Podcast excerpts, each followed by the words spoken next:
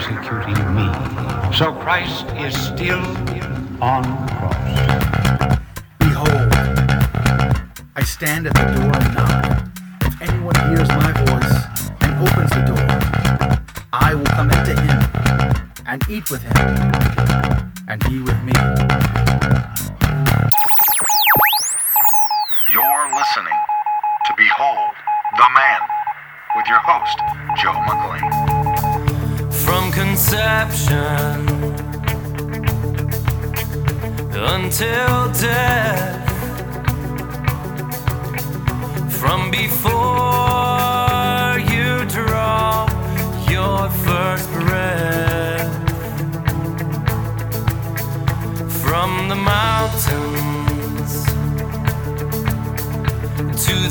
sea.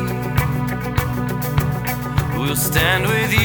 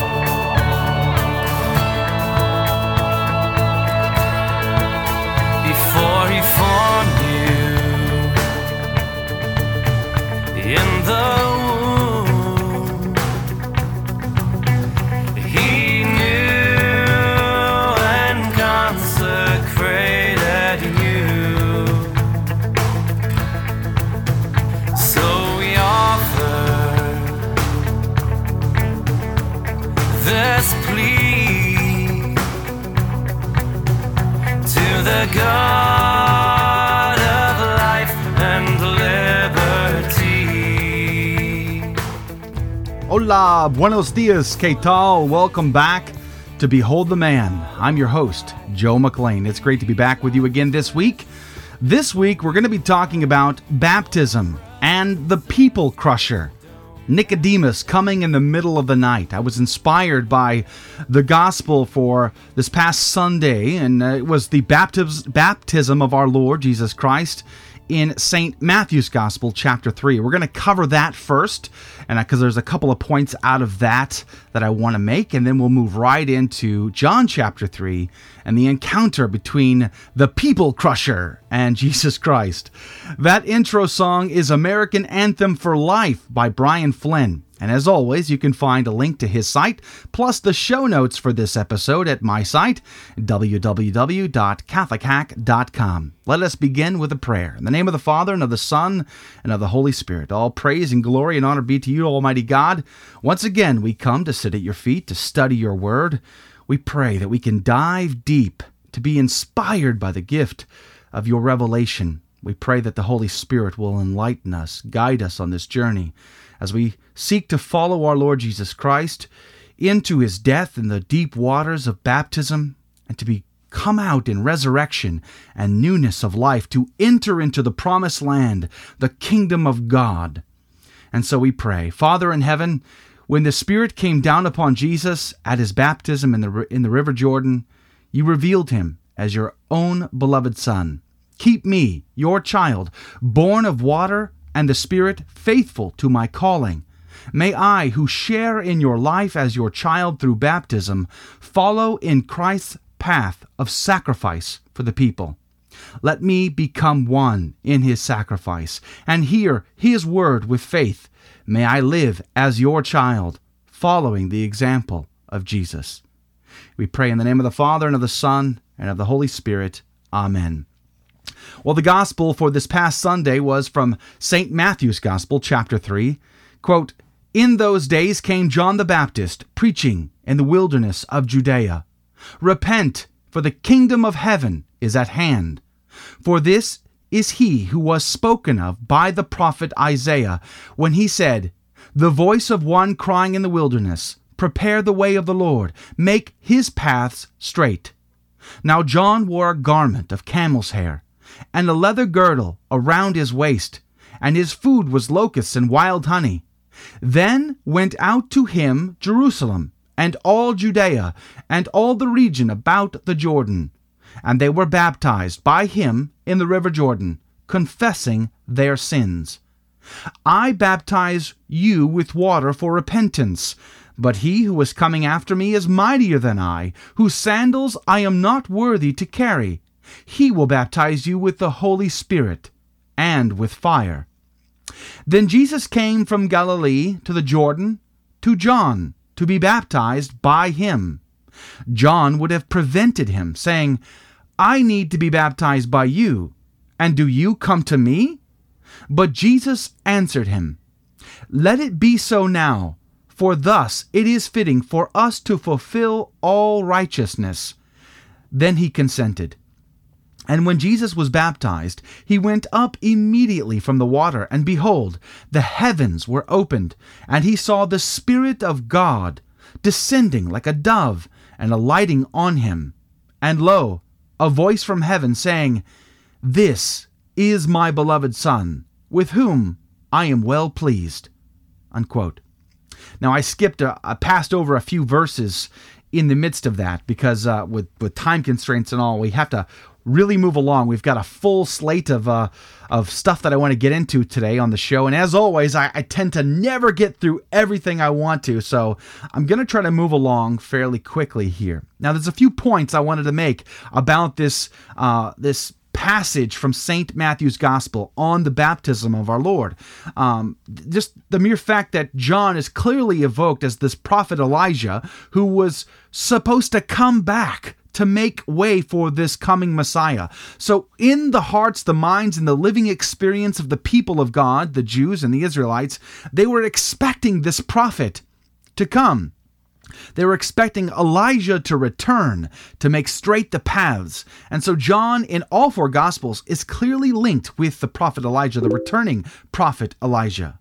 It's not that John himself is the uh, the prophet himself. No, but he comes in the spirit of the prophet. The very fact that he it says that he's preaching in the wilderness is a is a clear link to Isaiah chapter 40 verse 3. The fact that John wears a garment of camel's hair is a link to 1 Kings chapter 1 verse, verse 8. The fact that the people were expecting him to return. We can see this for instance in Malachi chapter 4 uh, 4 verse 5. Quote, "Behold, I will send you Elijah the prophet before the great and terrible day of the Lord comes.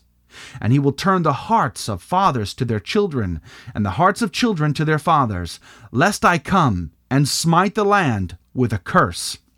You can also see that in Sirach uh, chapter 48, verse 10. So the people were expecting this prophet to return, and they find him in this John, who is out there. This Levite is out in the wilderness wearing uh, a garment of camel's hair, eating wild honey and locusts, and, and baptizing for the repentance of sins in the Jordan. All extremely significant. You know, it's nothing new. It's not like baptism was a brand new thing. In fact, the people were expecting that with the coming of the Lord, the coming of the kingdom of God, the coming of the Messiah, the prophet whom Moses spoke of, who he said that one greater than I will come, that with that will come the pouring out of God's Holy Spirit through the through the form of water. Okay? For instance, we see this in Isaiah chapter 32, verse 15, or Ezekiel 39, 29, or Joel 2, verses 28 through 29. The pouring out of God's Holy Spirit on the people. Again, we see it with the uh, associated with pouring out of water, cleansing my people with water. We see that, uh, for instance, in Isaiah chapter 44, verse 3, quote, For I will pour water on the thirsty land, and streams on the dry ground. I will pour my spirit upon your descendants and my blessing on your offspring. Unquote. We also see this in Ezekiel chapter 36, verse 25. You know, the entering into the baptismal waters was a way for us to uh, to mystically enter into the death and resurrection of our Lord Jesus Christ. And as we pass through that water, we enter into the kingdom of God we enter into the new promised land. All of these images aren't new. No, in fact, they're very old. We actually see all of this being played out in a prototype in the book of Joshua, or Yahshua, as they would pronounce his name. If we read Joshua chapter 3, you're going to see something clearly amazing. It says in John, uh, Joshua chapter 3 that on the third day that Joshua rose early, and God said that on that day, God would begin to exalt Joshua, Joshua, in front of all the people of Israel. That he commanded him to go and cross the Jordan and to go into the promised land, to inherit the kingdom, right? But it's a beautiful thing because Joshua takes and he picks from among the men, from among the people, 12 men to proceed in front of all the people. So first you have the ark being carried by priests, and then you have these Joshua and the 12 men all leading the people into the promised land. But what's more amazing is that when they get to the river Jordan, when the priests dip their toe into the water, just dip it, the water pulls up on either side and creates a dry land that they might cross through the, the river into the promised land. Just like Moses leading the people through the sea, uh, the Red Sea there on dry land, causing the water to form on both sides, creating dry land. You know, from the water comes land. Where have we seen this image before? It's a new creation. It harkens back to Genesis chapter 1, where the Spirit of God hovered over the waters, and the waters receded, and coming out of the water is dry land. Okay, so we this we've seen this creation motif before, and here we are seeing it again, not only with Moses, but now with Joshua, but more strongly with Joshua than with Moses, because Joshua is a prototype of Jesus Christ. Jesus' own name is Yeshua, which, as we said last week, means he saves. He is the Son of Man, the Son of God, the new Son of David, the new Solomon, the new Emmanuel, the one who would rule for all eternity.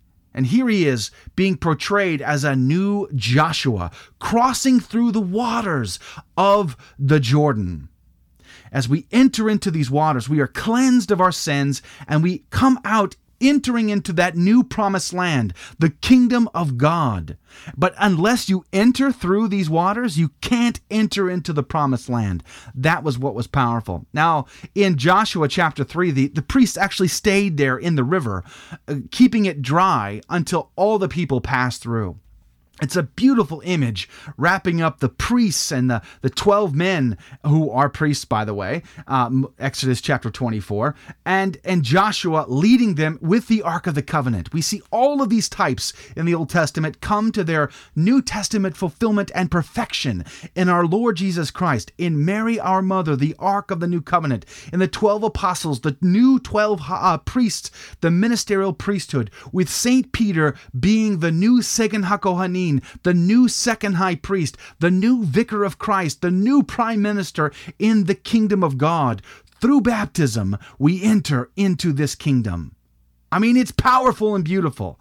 And we see that, as I said before, the creation motif coming alive. Like Genesis 1, the Spirit hovers over our Lord in the waters of creation.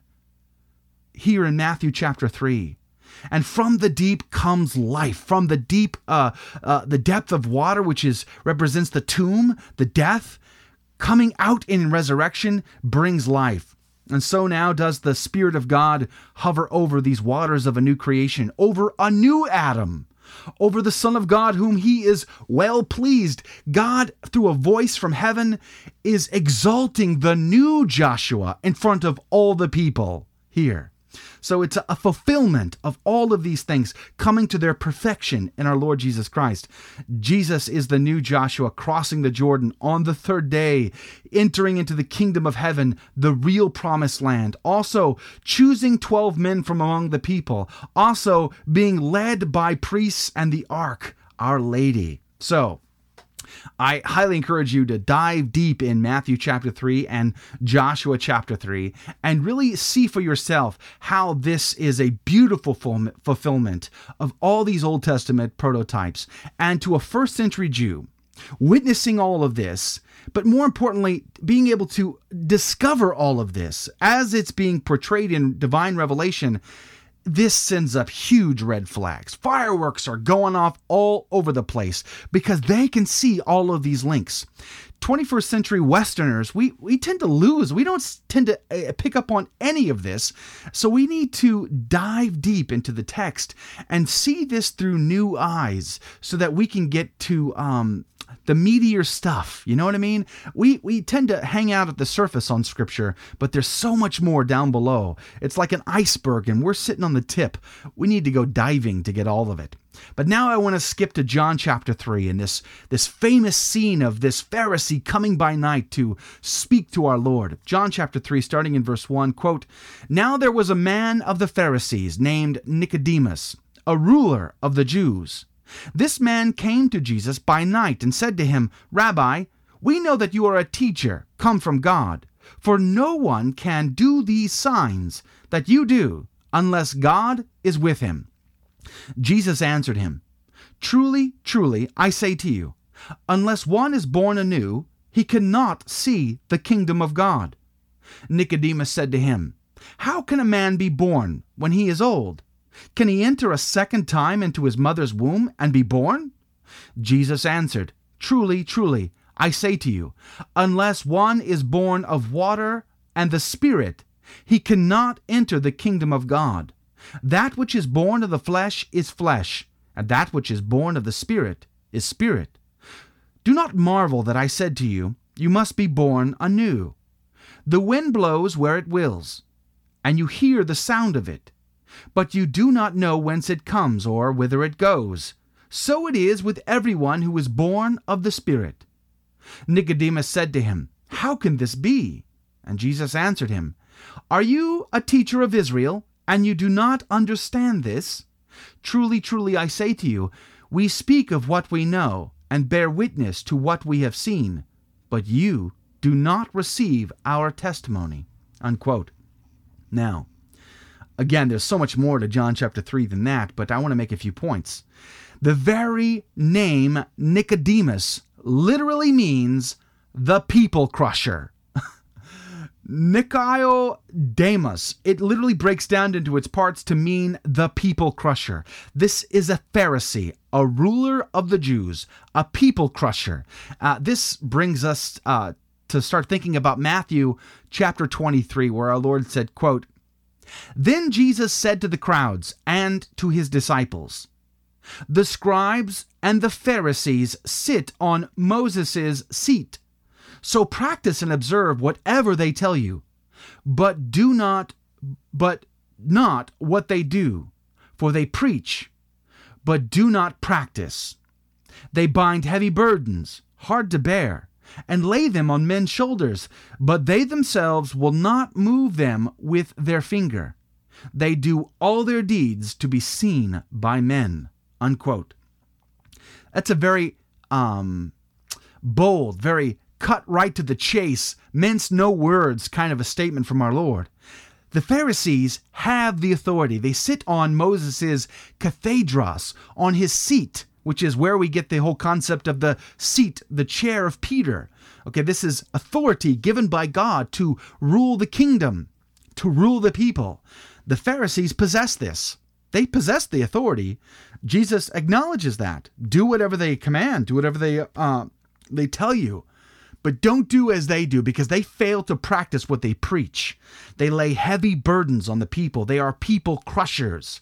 And so here comes Nicodemus at night, a people crusher, a Pharisee, somewhat believing in what he's seeing, hoping and trusting that this is the, the Messiah, the anointed one, the Christos, the, the Son of God, the prophet who would come and, and reestablish the kingdom of the people of God the church, the kohal, the new ecclesia.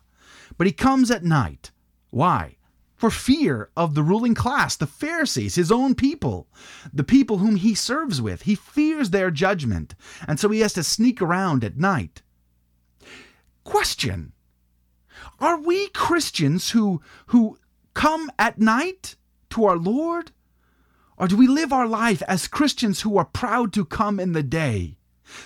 We fear not what people might say. You know, we live in a time where Catholic churches are being bombed and people are dying for their faith.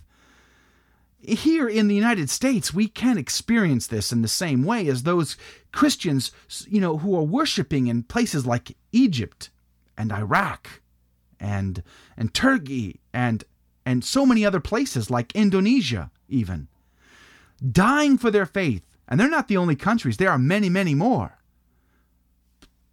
Most of these Catholics, most of these Christians serve by day despite the risk to their life. But are we, ask yourself the question, are we a Nicodemus? Do we come by night to our Lord? Do we or do we proudly proclaim our faith and live it amongst all people in the light of Christ? Nicodemus lacks understanding, which is why he's shown here at night. You know, he was completely familiar with all the Old Testament prophecies about the Messiah, about the pouring out of the Holy Spirit with water, the cleansing of, of the person, the repentance of their sins. He would have known all of that like the back of his hand, and yet still he didn't seem to get what our Lord was talking about. Now, John's gospel is brilliant literature okay? Because John tends to use a lot of double entendres, words with multiple meanings. And in this passage, there are two double entendres that are very significant. The first one, he talks about being born anew or being born again. The Greek word here is anothen. Jesus says very clearly, he says, uh, quote, let me back it up here. Quote, uh, uh, John chapter 3, verse 3, quote, Jesus answered him, Truly, truly, I say to you, unless one is born anothen, he cannot see the kingdom of God. But Nicodemus, okay, he took the word the wrong way. He thought Jesus meant born again. So he says in verse 4 Nicodemus said to him, How can a man be born anothen when he is old? Can he enter a second time into his mother's womb and be born? But Jesus clarifies by giving him the true meaning uh, verse 5. Jesus answered, Truly, truly, I say to you, unless one is born of water and the Spirit, he cannot enter into the kingdom of God. So Jesus here is talking about being born anew, being born from above. The anothen here is born from above. He also uses another double entendre a few verses later with talking about the um, the Spirit he uses the word pneuma, the Greek word pneuma, which means um, uh, either wind or spirit. He says in verse 8, quote, the wind blows where it wills, so that the pneuma blows where it wills, and you hear the sound of it, but you do not know whence it comes or whither it goes. So it is with everyone who is born of the pneuma. In the very sentence, the very verse, he uses both meanings. The wind, the first time, the, the last time, spirit. He's clarifying to uh, quote from the St. Ignatius Catholic Study Bible on this verse. It says, quote, by capitalizing on the double meaning of this expression, Jesus reasons that if the direction and destiny of the wind is mysterious, then the mission of the Holy Spirit is even more so in the lives of the believers. Okay, so he uses these double entendres, which seem to confuse Nicodemus, but they're great opportunities to clarify exactly what he means. Again, do you see the the the motif of Genesis 1, the new creation going on here? The use of water, the spirit, the spirit hovering over the waters of creation and bringing about new life. Do you see all that? Okay, if it's if you're confused at all about the context of what's going on and there are so many critics who say to you that clearly this is not referencing baptism it's being born again. Are you a born again christian? Listen the ba- the context being used here is baptism. How can you be sure? Well let's back up. Let's look at John 1 verse 33 in John 1:33, the Spirit descends from on, on high to rest on Jesus while he's being baptized in water in the Jordan. Okay, that's John 1. How about John 2? John 2, uh, verse 6. There in the wedding feast at Cana, what do we see in the very first of Jesus' signs in the book of signs in the Gospel of John? There are six stone water jars there. And Our Lady says to the servants, Do whatever he tells you. And so our Lord commands them to, to take a cup from these six stone water jars and take it to the head chief steward. Turns out he turns water into wine. Later on in the gospel, we see how he turns wine into his very blood. And he pours that blood out on the cross in both water and blood, prefiguring or bringing to life the church, rather, the Eucharist and baptism. So John 6 even tells us that those six stone water jars were jars for purification. These were baptismoi. Okay, so it's clearly a baptism reference there in John 2 6. How about John chapter 3, verse 5? Born again, born anew, born anothen from above with water and spirit. The very same elements we saw in John 1:33 is right here in John 3:5, water and spirit. Clearly, the context is baptism. But just in case you still don't believe, how about we stay in John chapter 3? Let's go to the last verse. Verse 22. Quote, after this, Jesus and his disciples went into the land of Judea. There he remained with them and baptized. This episode with the people crusher coming at night, you know, doubting, wanting to believe, but not having the courage to do so publicly. Here, Jesus is instructing him about the necessity to be baptized. This is a sacrament that Jesus institutes, that unless you are born from above, of water and spirit, you cannot enter into the kingdom. Like Joshua, who had to cross the waters of the Jordan to enter into the promised land, the kingdom of the people, they had to inherit that land to possess it. So too do we in the new Israel, the new ecclesia, do we have to go through the waters of baptism, going into the depth of his death on the cross, and coming out in the resurrection of new life, and going into the kingdom of God? That is how we enter the land, and we can take possession of it. But, just in case you're still sort of nah, not so sure, let's fast forward now to 1 Peter chapter 3 starting in verse 18. Quote, For Christ also died for sins, once for all, the righteous for the unrighteous, that he might bring us to God, being put to death in the flesh, but made alive in the Spirit, in which he went and preached to the spirits in prison, who formerly did not obey when God's patience waited in the days of Noah, during the building of the ark, in which a few, that is, eight persons, were saved through water. Baptism, which corresponds to this, now saves you. Not as a removal of dirt from the body, but as an appeal to God for a clear conscience through the resurrection of Jesus Christ, who has gone into heaven and is at the right hand of God, with angels, authorities, and powers subject to him. Unquote.